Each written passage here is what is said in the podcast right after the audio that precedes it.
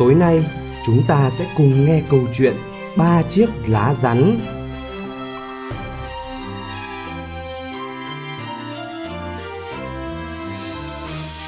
Ngày xưa ngày xưa, có một người đàn ông nghèo khổ vất vả, chăm lo nuôi cậu con trai duy nhất của mình. Một hôm cậu nói, Cha kính yêu, cha lúc nào cũng lo phiền, giờ con đã khôn lớn, con muốn đi đây đi đó để tìm kế sinh nhai như vậy còn hơn là làm gánh nặng lo âu cho cha ở nhà. Người cha rất buồn khi tiễn con ra đi, ông cầu chúc cho con lên đường may mắn. Đúng lúc ấy ở biên thủy có giặc ngoại xâm, anh tới tình nguyện tòng quân theo vua ra trận. Lòng dũng cảm của anh được thử thách ngay trong trận đầu, đạn giặc xối tới như mưa, đồng đội chết rất nhiều, viên chỉ huy không dám xông lên, binh lính còn lại định tháo chạy. Giữa lúc ấy anh sông lên, hô lớn. Sông lên anh em, chúng ta không thể để tổ quốc bị bại vong. Được tiếp thêm khí thế, binh lính sông lên cùng anh tả sung hữu đột, phá tan được giặc. Khi biết tin thắng trận do anh là người có công lớn, nhà vua ban thưởng cho anh rất nhiều tiền của và phong làm tể tướng. Nhà vua sinh được một công chúa, nhan sắc tuyệt trần nhưng phải cái tính tình kỳ dị, Công chúa thề nguyền chỉ lấy người nào sẵn lòng chịu để chôn sống cùng mồ với nàng, nếu không may nàng chết trước. Nàng lập luận, nếu trái tim chàng đã thuộc về ta, vậy lúc ta chết hỏi chàng còn sống làm gì? Ngược lại, nếu không may chồng chết trước, nàng cũng sẵn lòng đi theo cùng xuống mồ. Lời nguyền kỳ dị ấy khiến cho những ai muốn cưới nàng đều khiếp sợ. Quá say mê với sắc đẹp của nàng, chàng trai kia không biết sợ là gì, anh tâu vua xin lấy công chúa. Vua phán hỏi, thế ngươi đã biết điều ngươi phải hứa chưa? Anh đáp, tâu bệ hạ, thần phải cùng nàng xuống mồ nếu chẳng may nàng qua đời trước. Nhưng vì thần yêu nàng tha thiết nên không quản điều gì. Nhà vua ưng thuận, lễ cưới được tổ chức rất linh đình. Hai vợ chồng sống với nhau trong cảnh đầm ấm hạnh phúc nhưng một ngày kia bỗng dưng công chúa đổ bệnh, không thầy lang nào cứu chữa được.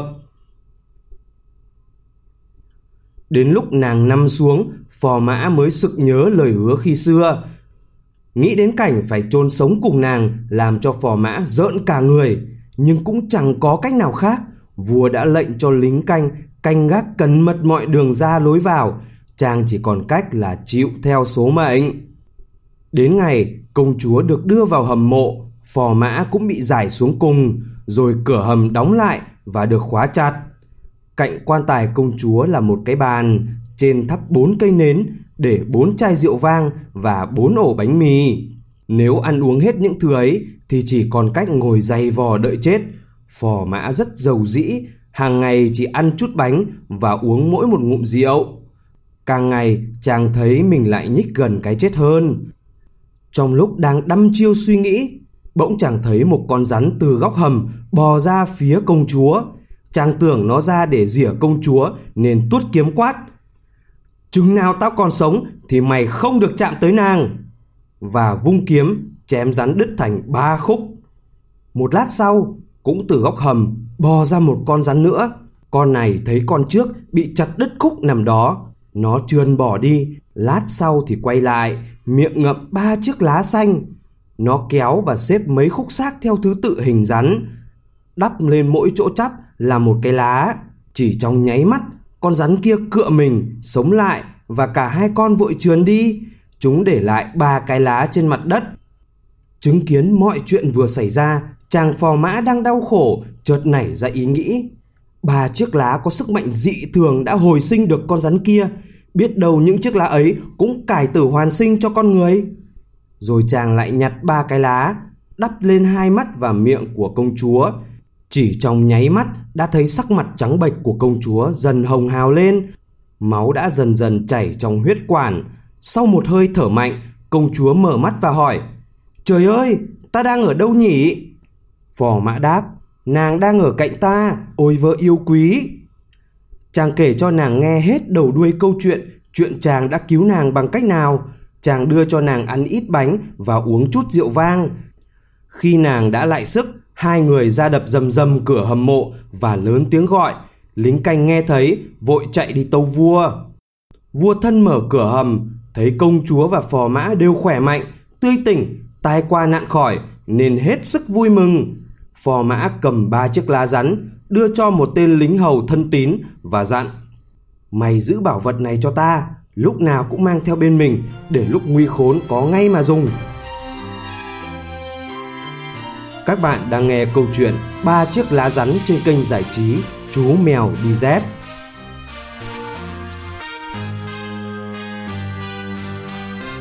Từ ngày sống lại, tính tình công chúa thay đổi hẳn. Mối tình đằm thắm với chồng khi xưa giờ đây dường như không còn nữa. Ít lâu sau, phò mã muốn vượt biển về thăm quê cha. Sau khi thuyền rời bến ra khơi, công chúa phải lòng tên lái thuyền.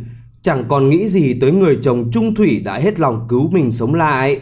Đợi cho lúc phò mã ngủ say, nàng vẫy gọi tên lái vào. Nàng khiêng đầu, hắn tóm chân và quẳng phò mã xuống biển. Làm xong việc bỉ ổi, nàng bảo hắn. Giờ chúng ta quay về và nói là phò mã đã chết dọc đường. Ta sẽ năn nỉ vua cha và ca tụng ngươi để người thuận cho ta và ngươi lấy nhau. Và ngươi sẽ là người nối ngôi báu.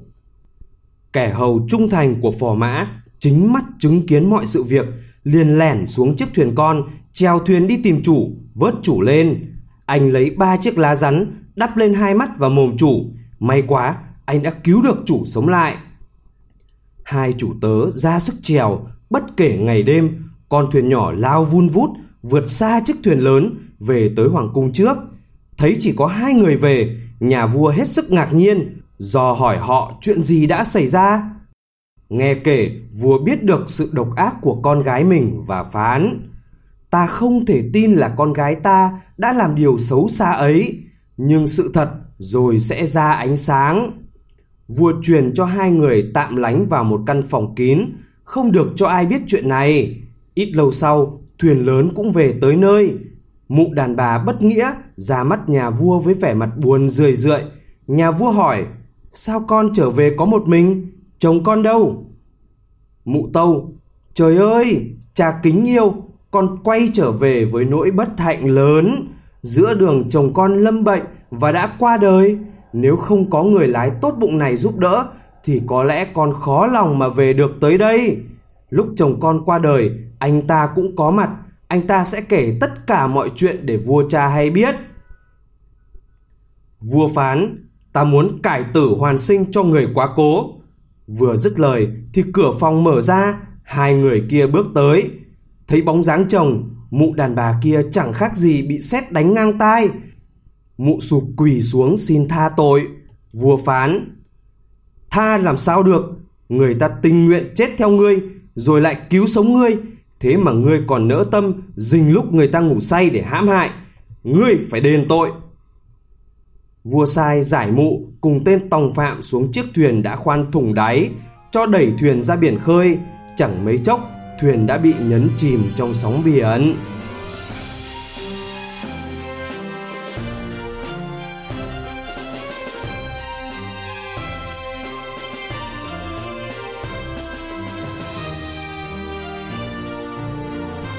Chúng ta vừa nghe xong câu chuyện ba chiếc lá rắn được phát trên kênh giải trí Chú Mèo Đi Dép.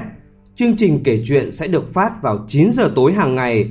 Bố mẹ đừng quên like và subscribe để bé có thể cập nhật những câu chuyện cổ tích mới mỗi ngày nhé. Xin chào và hẹn gặp lại!